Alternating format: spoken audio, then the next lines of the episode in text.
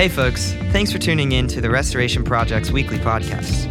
TRP is a church affiliated with the Cooperative Baptist Fellowship located in Salisbury, Maryland. Our current sermon series is a study on Paul's letter to the Galatians. Even though Paul was addressing theological controversies embedded within a first century Jewish context, we believe that there are some very important modern day applications. Perhaps the most notable is the sufficiency of faith in Jesus for salvation and the unity we find in him. Paul writes So in Christ Jesus you are all children of God through faith. For all of you who were baptized in Christ have clothed yourselves with Christ. There is neither Jew nor Gentile, neither slave nor free, nor is there male and female, for you are all one in Christ Jesus. Thanks for listening, and we hope you enjoy the episode. Okay, so over the past five weeks, we have been looking at the book of Galatians, and basically what we have here is Paul has started a couple of churches within the region of Galatia.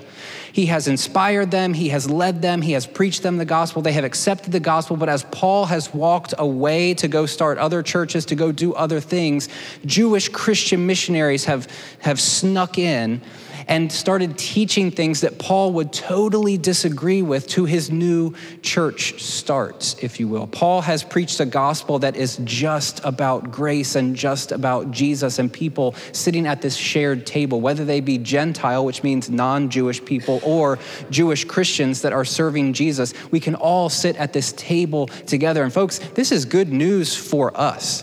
Because at the core of this, this means that we don't have to go through Jewish rituals and rites in order to become part of the family. What the Jewish Christian missionaries came in to say is listen, it's not just about following Jesus, it's not just about accepting him through faith, it's not just about following him. In fact, you have to go above and beyond that. You have to be, if you're a male, you have to be circumcised, you have to observe the right food laws, you have to eat the right stuff with the right people at the right table, you have to do the right things on Sabbath, you have to observe the laws you have to become Jewish.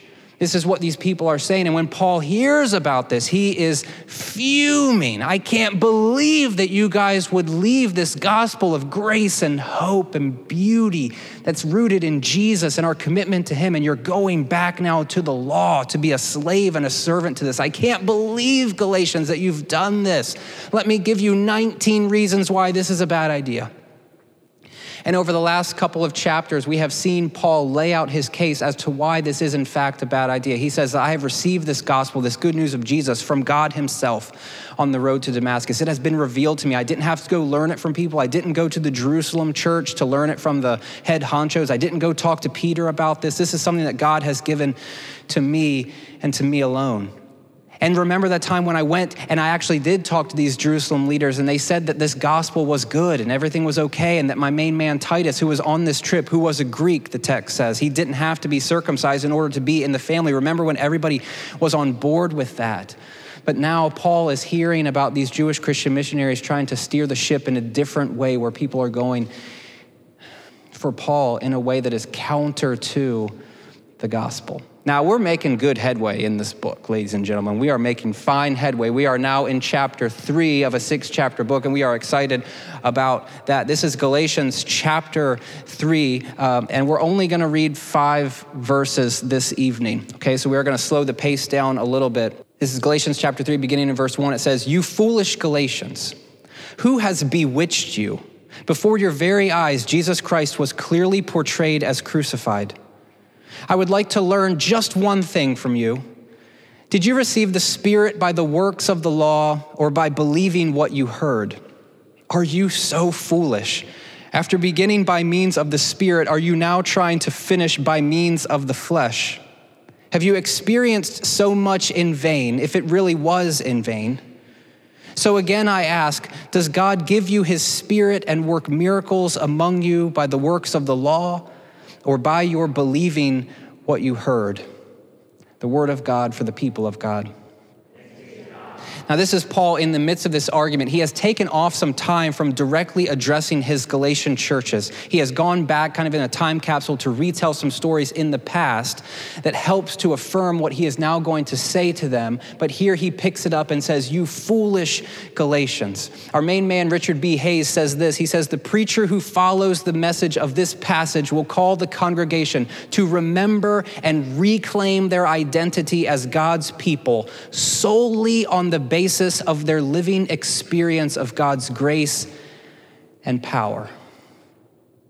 For those of you that know me, and for those of you that know Paul, this is strange to remember and to reclaim our identity solely on the basis of our living experience of God's grace and power. As we'll see, Paul takes these five verses to say, Remember when, remember your experience, remember your story, remember where you have come from. And I'd like to pause this evening and to at least challenge us in these few moments to remember where we have come from and to reclaim our identity, to reclaim those moments in our life that no one can take away from us except for ourselves. Those experiences that we have had that seem to provide support for this faith that we have in Christ. Now, I open this by saying that doesn't make me feel good because I know that there's people in the room right now that are saying, okay, experiences, schmexperiences it doesn't really go too far because my stories are my stories and your stories are your stories, and your stories can't be told to prove to anyone that God is real, that God is good, that God exists in your life, that God is present in this place. Those aren't necessarily empirical proofs, but Paul is pausing here and pushing us into this realm of remembering and reclaiming our identity based on our experience. Another scholar, Scot McKnight, says experience is an integral part of all of our lives and we strip our Christian faith of one of its most important dimensions if we rob it of experience and pretend that Christianity is unemotional, unobservable, and untouchable. Now, I do know, as I mentioned, that there is a difficulty perhaps for us in locating and affirming and trusting our spiritual experiences. For many of you, as you sit in this room, there are those moments in your life when you feel close to God, where you feel in God's presence. And then there are moments when you have stepped away from, from that experience and then you begin to think, was that real? Did that really happen? Did God meet me in this place? Did God really say those things to me? Did God really give me a vision for my future and for the purpose that He has in my life beyond loving Him and loving others? Did God really speak into my spirit to tell me to go into this program at school, to pursue this job, to date this person? To did God was that really from God or is that something that I've made up? In the moment, we feel right there. And sometimes, as we move away from that and other things come into our lives, we begin to doubt and we begin to question and we begin to move in a different direction. I think that this is completely normal. And I don't really know what I can tell you other than to do what Paul is telling us here to, to remember and to reclaim some of those moments. This is the best that I could come up with, and this is going to let you down, okay? So just collectively we'll go, oh, that wasn't, well. I know, though, that I'm standing here in front of you because of a series of events that took place in my life over the course of five to six to even 10 to 15 years. I know that I am in this place for a purpose and for a reason and for perhaps a, a calling. But those days, when I doubt that calling or when I just want to cash in my chips, they come quite often. Pastoral ministry is not the best type of vocational servitude that you can go into perhaps. But i think that everybody has those days whether you're a nurse or you're a teacher or you're a stay-at-home mom and you want to rip the hairs out of your head one by one as your kid is upstairs screaming and throwing things. I can't speak from that from personal experience. Our kids are angels and that would never never happen of course but I know that I'm in this place because of the experiences I had along the way, where I ended up at Bible college because I was wanted to hang out with my friend, and he said I could play soccer there, and that was good enough for me to go. And I really, I just wanted to find girls and date them and play soccer. Uh, the dating bit did not work out at all at the Bible college. Uh, come to find out, that's not the place. Uh, anyway. Um, so I was there, but it, it, wasn't until I sat in front of men and women who knew the scripture in a way that I had never heard before. Where when they opened things up and they began to discuss who Jesus was and all of the ancient Near Eastern background of the Old Testament and that first century Jewish context of the New Testament, I was hooked. And I remember taking a Greek exegesis class, right? You guys know exactly what I'm talking about Like your, your inner nerddom is just exploding. But like I was in this Greek class learning about the Bible and I was just, I was hooked. And it's been like conversations and books and people along the way that have kind of pushed me into this path. And I don't know your stories, but I do know that there are days when the stuff is hitting the fan, whether it's hitting the fan at home, when we're trying to raise two, two headstrong children, um, or when the stuff is hitting the fan with church difficulties, or when the stuff is hitting the fan with my own personal um, health or lack thereof, or just whenever. And I have to go back to these moments and remember and reclaim my identity and who God is calling me to be, not just as um, a son, but to reclaim my identity as one who is, is being called in this particular um, vocation, who has experiences that cannot be denied or really cannot be explained. But I know for a lot of us, there's difficulty in locating and affirming and trusting those moments that you have had because when you're looking back on them, you're no longer there. If you go to these retreats and it just seems like everything's clicking and you're on the mountaintop and then you come back home and you find yourself in commons or you find yourself back at your job and you just like saying, What happened? I was there and now I'm here and how do I bridge those two gaps? And this is what Paul is asking these people to remember. Now, in this context, this is a little bit more weighty because what has happened is people have moved from the old covenant. People have moved from how God used to relate to people and how people used to um, affirm their identity. This used to be in the Old Testament about circumcision and following the law and following the Sabbath rules and following this uh, food laws. This is how you showed yourself to be in God's family. This is how you showed yourself to be part of the Jewish community community. But when Jesus showed up, and I can't do much. Um, I can't do everything that is deserved here in this graphic. You just see it's a little stick cross, but this has fundamentally changed the fabric of human history. And because of that, it shifts from a flesh uh, focused sort of uh, engagement within relationship with God and a law focused relationship into a spiritual experience where the Spirit of God indwells in us and we are in the family based on our faith. But what the Galatian churches have done based on bad teaching is everything has gone backwards. We've seen now where the faith and the spirit that they have, they're wanting to go into another direction. And the Jewish Christian missionaries say, I'm glad that you guys had this experience. I'm glad that you read these books. I'm glad that you had these moments. I'm glad that this professor spoke into your life. I'm glad that you have this family who's really rooting for you. I'm glad that you had these mountaintop moments. But listen, you need to get circumcised if things are really going to go well listen, you really got to start eating the right food. Lay off of the baby back ribs and the shrimp scampi. Like, that's not what we're about. You've got to do these certain things. And what they're going is they're going into a different direction where it's not about following Jesus, it's about becoming Jewish.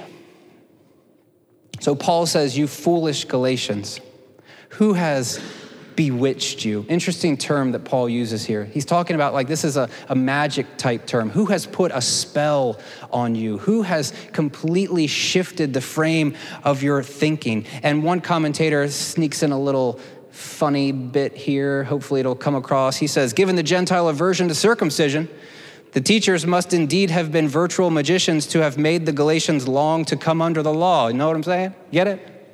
Yeah. They had to be magicians because we're talking about grown men who are now saying, Yes, I'd like to get circumcised in order to be in the family. But what Paul is saying, Who has bewitched you, you foolish Galatians? Why are you going in the wrong direction? Why is it that you want to be circumcised? And this is probably why.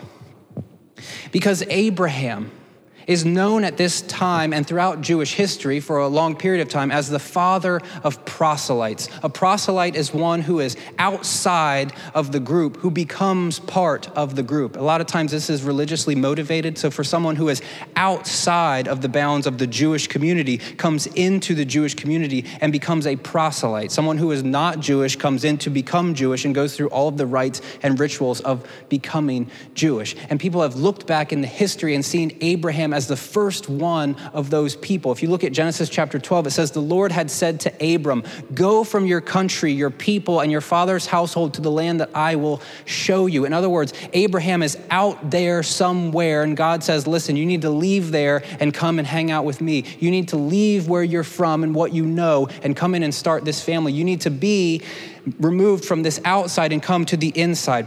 God goes on to say, I will make you into a great nation. I will bless you. I will make your name great, and you will be a blessing. I will bless those who bless you, and whoever curses you, I will curse. And all peoples on earth will be blessed through you. Abraham is the guy.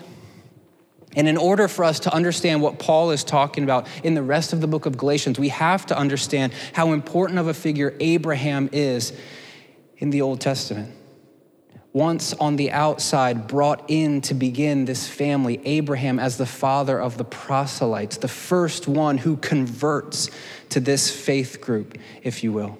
In Joshua chapter 24, he tells us a little bit more background about Abraham and his family unit. It says, Joshua said to all the peoples, This is what the Lord, the God of Israel, says. Long ago, your ancestors, including Terah, the father of Abraham, and Nahor, they lived beyond the Euphrates River. They were not from here, they were out there, they were brought in, but they worshiped other gods. And I took your father Abraham from the land beyond the Euphrates and led him throughout Canaan and gave him many descendants. I gave him Isaac, and to Isaac I gave Jacob and Esau. I assigned the hill country of Seir to Esau, but Jacob and his family went down to Egypt. Abraham used to be out there. Abraham potentially could have been worshiping other gods. There's all sorts of really crazy Jewish interpretive traditions about Abraham not worshiping gods and like standing up to his parents saying like, "No, you can't worship gods." And there's like birds flying around and there's stuff happening. There's all kinds of crazy Jewish stories about Abraham trying to stop all of the idol worship and the, the, um, the things that are not edifying to God. But here we see Abraham on the outside being brought in. Abraham is the father of the proselytes. Okay? We are going somewhere with this, okay? But this is like serving as the background for what uh, Paul is talking about here in Galatians chapter 3. There's a link between circumcision and perfection. If Abraham is the proselyte, he's been out there, he's been brought in. There's things that Abraham has to do. Now, get this within that whole frame of Jewish thinking, when we look at Genesis and we get to Genesis chapter 17, God says, Abraham, you've got to be circumcised and that circumcision will be for all people for all of time. Okay? Now, in the Jewish tradition, they link this concept of circumcision to Abraham finally becoming who Abraham is supposed to be. So Abraham's on the outs, he's brought into the family, but it's not until he goes through this very ancient and very um, painful ritual of circumcision to become part of the family. And this is what uh, some Jewish interpreters say Great is circumcision, for in spite of all the virtues that Abraham our father fulfilled, he was not called perfect until he was circumcised. As it was said in Genesis 17, Walk before me and be thou perfect. This is really new for a lot of you, but I doubt that as you flipped through Genesis chapter 17, you said, Yeah, yeah, that makes sense. God was just waiting for Abraham to be circumcised before he was, he was perfect. Uh, Genesis Rabbah, which is another uh, Jewish text, it says circumcision removed Abraham's only blemish. In this case, that would be his foreskin. You guys seem you're so out of it. Come on, people, that's comedy. That's that's just a little just a little something there for the for the kids, not for the kids. Circumcision it removed Abraham's only blemish. This is the ideology within the Jewish interpretive framework that Abraham, he's the father of the proselytes. He was out, now he's brought in, and the way for him to become perfect or on the way to perfection, what God is really wanting for him to do is to be circumcised. And there's also a link between circumcision and the flesh, and this is how we're going we're going places, guys. Just stay with me. I'm weaving something together together here. So, the link between circumcision and the flesh, this is from Genesis 17. This is when God says, This is my covenant with you, Abraham, and your descendants after you, the covenant you are to keep. Every male among you shall be circumcised. You are to undergo circumcision, and it will be the sign of the covenant between me and you. My covenant in your flesh is to be an everlasting covenant. You can see why this is such a big deal because Paul shows up and says, Forget it. You don't have to be circumcised. And the Jewish Christian missionaries say, Ah, yes, you do. You got to be because this is a this my flesh forever for it's an everlasting covenant. We've got to do this. We've got to mark ourselves off as the people of God. Now, understand that this is how Paul is weaving this in. He says to the Galatian churches, he says, Are you really so foolish as to think that having begun in the Spirit, you are now being perfected by means of the flesh? The churched people in the room, you've heard something like this the dichotomy between spirit and flesh. And you think, oh, well, they're talking about like my spiritual stuff. They're talking about when I wake up at 5 a.m. and listen to K Love, and I'm just really like vibing and like in that mountaintop moment. And, they give me that little verse. They say, you know, Jeremiah 29, and they talk about like, I know the plans I have for you, declares the Lord. Yes, you do, Lord. And you're like, that's that's the spiritual stuff. But when you get into the flesh, when you get into that flesh and you start going on your Netflix and something pops up and you're like, oh no, that is the flesh, the fleshly side of me that is wanting me to watch this show that's that's fleshly that's a terrible way to describe shows. But you know what I'm saying? Like, there's this dichotomy between the spiritual side your devotional side, like your, your spirit person, and the flesh that wants you to go in the wrong direction. But what Paul is actually saying in this context is Are you really so foolish? Having begun in the spirit, having experienced what the Spirit of God has for you, understanding who Jesus is and following him and eating shared meals with people from all different places, not being Jewish, but understanding and experiencing who Jesus is and how good he is. Are you really so foolish that now you want to go back? Back, not to the fleshly Netflix, but to circumcising yourself. Are you really so foolish that you want to get back to that? Are you really so foolish that you want to take the spirit and faith and then bring that back so that you're heading towards flesh and law? Is that what you're wanting to do? In Galatians chapter 6, he really, Paul brings this to a head. He says, Those who want to impress people by means of the flesh are trying to compel you to be circumcised. Not even those who are circumcised keep the law, yet they want you to be circumcised that they may boast about your circumcision in the flesh. This is what the Jewish Christian missionaries want. They want people to be circumcised so that they can keep tabs on who's in and who's out. And this is how they understand this to be. J.L. Martyn says this, and I doubt this is the only this is the only time you've seen some of these words on a PowerPoint slide in a church service, but just deal with it. The teachers take pride in cutting off your foreskins. This is what the Jewish Christian missionaries are saying, or at least this is how he's thinking about their um, framework. But with considerable sarcasm in this text, Paul refers to an important aspect of the teachers of the Jewish Christian missionaries' message. And this is the question Is one really put on the road to perfection by removing the foreskin of the penis? Abraham, he's a proselyte. He's brought in and he's moving towards perfection by being circumcised. And now the Jewish Christian missionaries are trying to get the Galatian churches on board with this. Guys, do you feel in this moment like you have really entered into a completely foreign territory? We are no longer in the 21st century American context. We are firmly embedded in a first century Jewish context, trying to figure out what in the world is happening as you guys sit there and say, why does this guy keep saying foreskin and circumcision and penises so much as we're trying to learn about Jesus? Okay, but this is what's happening. They're trying to go in this, in this wrong direction, and the Jewish Christian missionaries are trying to get these church um, followers here in Galatia to move towards Abraham and circumcision and perfection and flesh and law and to move away from the Spirit. But Paul pleads with him guys, before your very eyes, Jesus Christ was clearly portrayed as crucified.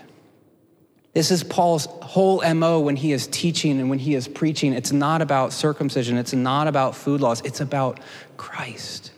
This verb that's used here about clearly portraying, it sends this image of like um, Paul has created such a vivid image that they could not walk away from the truth of Jesus. Now, I'm a bit old, so I remember being in uh, the Bible college trying to find the ladies and playing soccer. And I remember one time we went on a trip to go see the Passion of the Christ. And I remember that as we were sitting in the theater, like the lights are low, and I saw a guy like two rows up that had nachos and a big soda, and I was like, well, that's strange. But we're all watching this film, and when the credits roll, nobody moves. And when the lights come up, nobody moves. And when we go to our cars, we go to our cars in silence. And when we sit in the cars and we start the engine, nobody says a word. And it's not until like an hour or maybe even two hours later that somebody finally says something because we don't know what to do with the images that we have just seen. Now, I hate to break this to you, but I'm going to. Like, there's a, a lot of um, over dramatization of this in Mel Gibson's portrayal, but still, what we have is a vivid image of Jesus dying for our sins, and we can't shake it. And what Paul is saying is, I gave that to you. You know who he is and you know what this is about, but why are you being compelled to go in the opposite direction? He continues by asking this question that frames these five verses Did you receive the Spirit by the works of the law?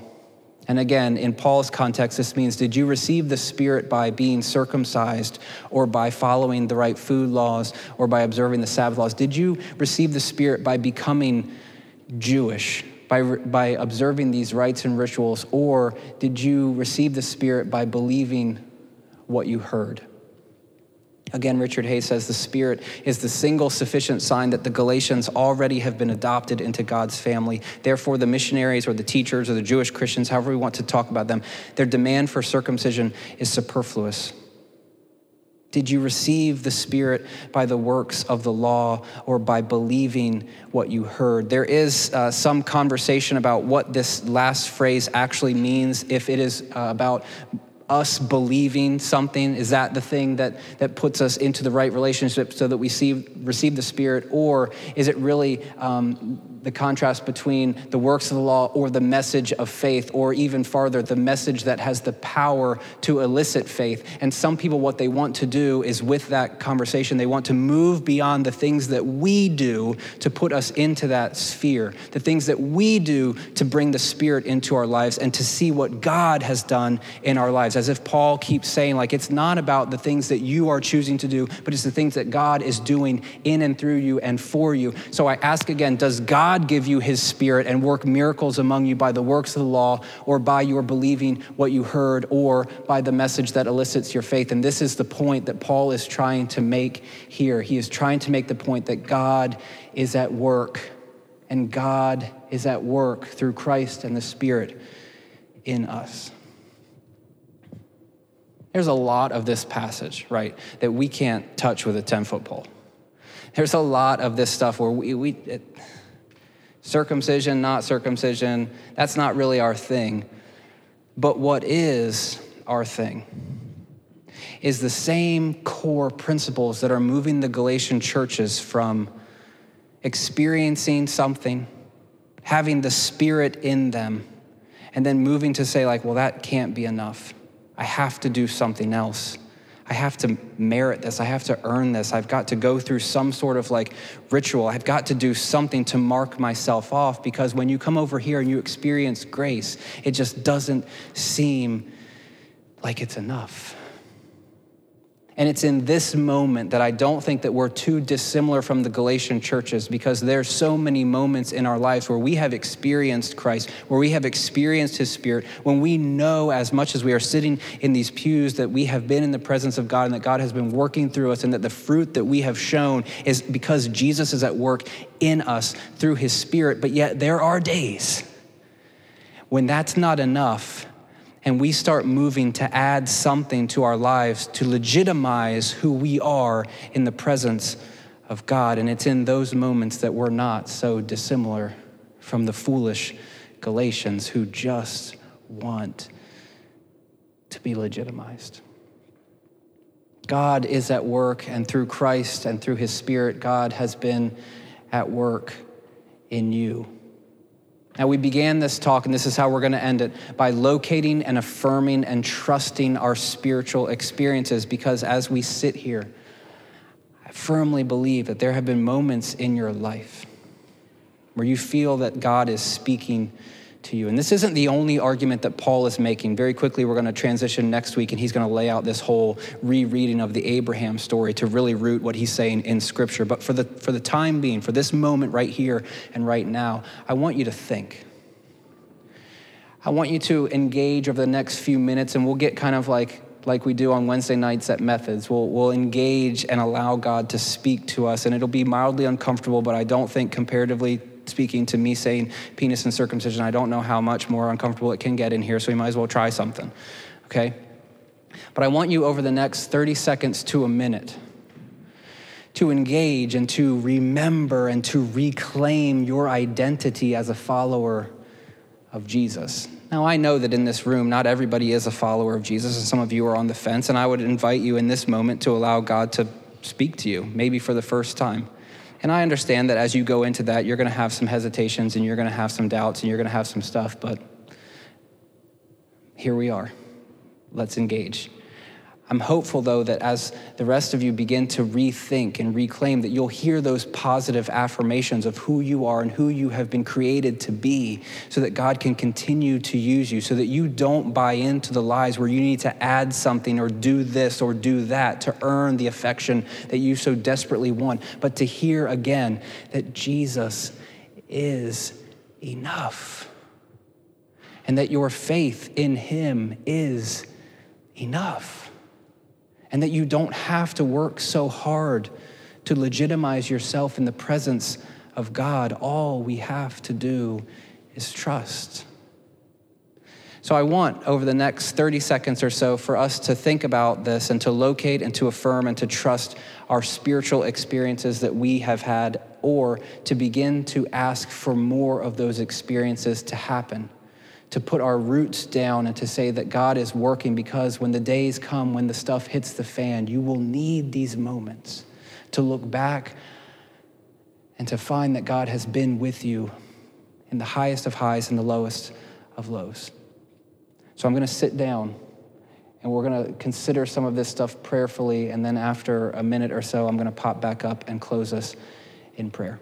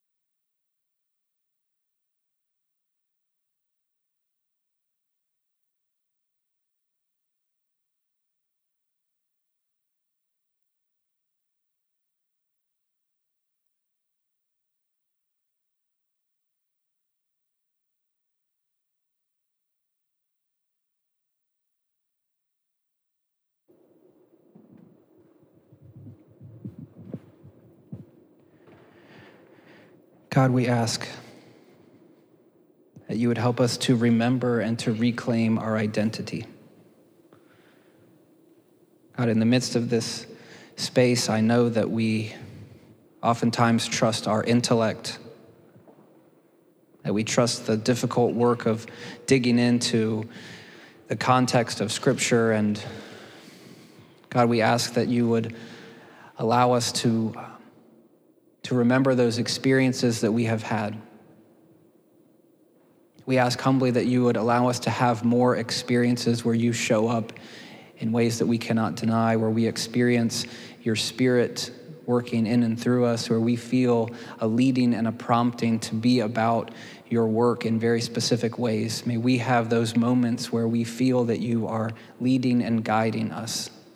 God, we understand that those things are not empirically verified. We understand that those things don't always work to convince the people around us, but we ask right now, perhaps selfishly, that you would continue to convince us. God, that we would be intrigued and compelled to continue to follow you in the midst of those difficult moments. God, for the people in the room that think and doubt, may you bring about peace. Not that we would stop thinking and not even that we would stop doubting, but may you bring peace long enough for us to realize that you are present with us in the midst of our intellectual suspicions. God, over the next few moments and the next few days, and maybe even as we go into this week, allow us to slow down long enough to hear from you, to listen to what it is that you have to say to us, to release all of the busyness that we have that consumes us, to put our phones down for an extended period of time so that we can hear from you, perhaps for the first time in quite some time. God, we ask that our conversations would be edifying, that our minds would be engaged, and that you would be present. God, help us to remember and to reclaim those moments in our lives where you have been with us the moments of our baptism, the moments of our conversion, the moments of um, a real awakening of our spirits, the moments of illumination and clarity, the moments of calling and purpose. May we remember those and reclaim them, and may we understand who we are called to be, not through the things that we do and not through the rites and the rituals that we observe, but through the grace that we have that's through your Son and through the Spirit that we have that is living in us. God, may we leave here excited to become agents of change and agents of hope and conduits where your spirit can work in and through us. God, help us to be open, to be available, to be willing servants. We ask these things all in Jesus' name. Amen.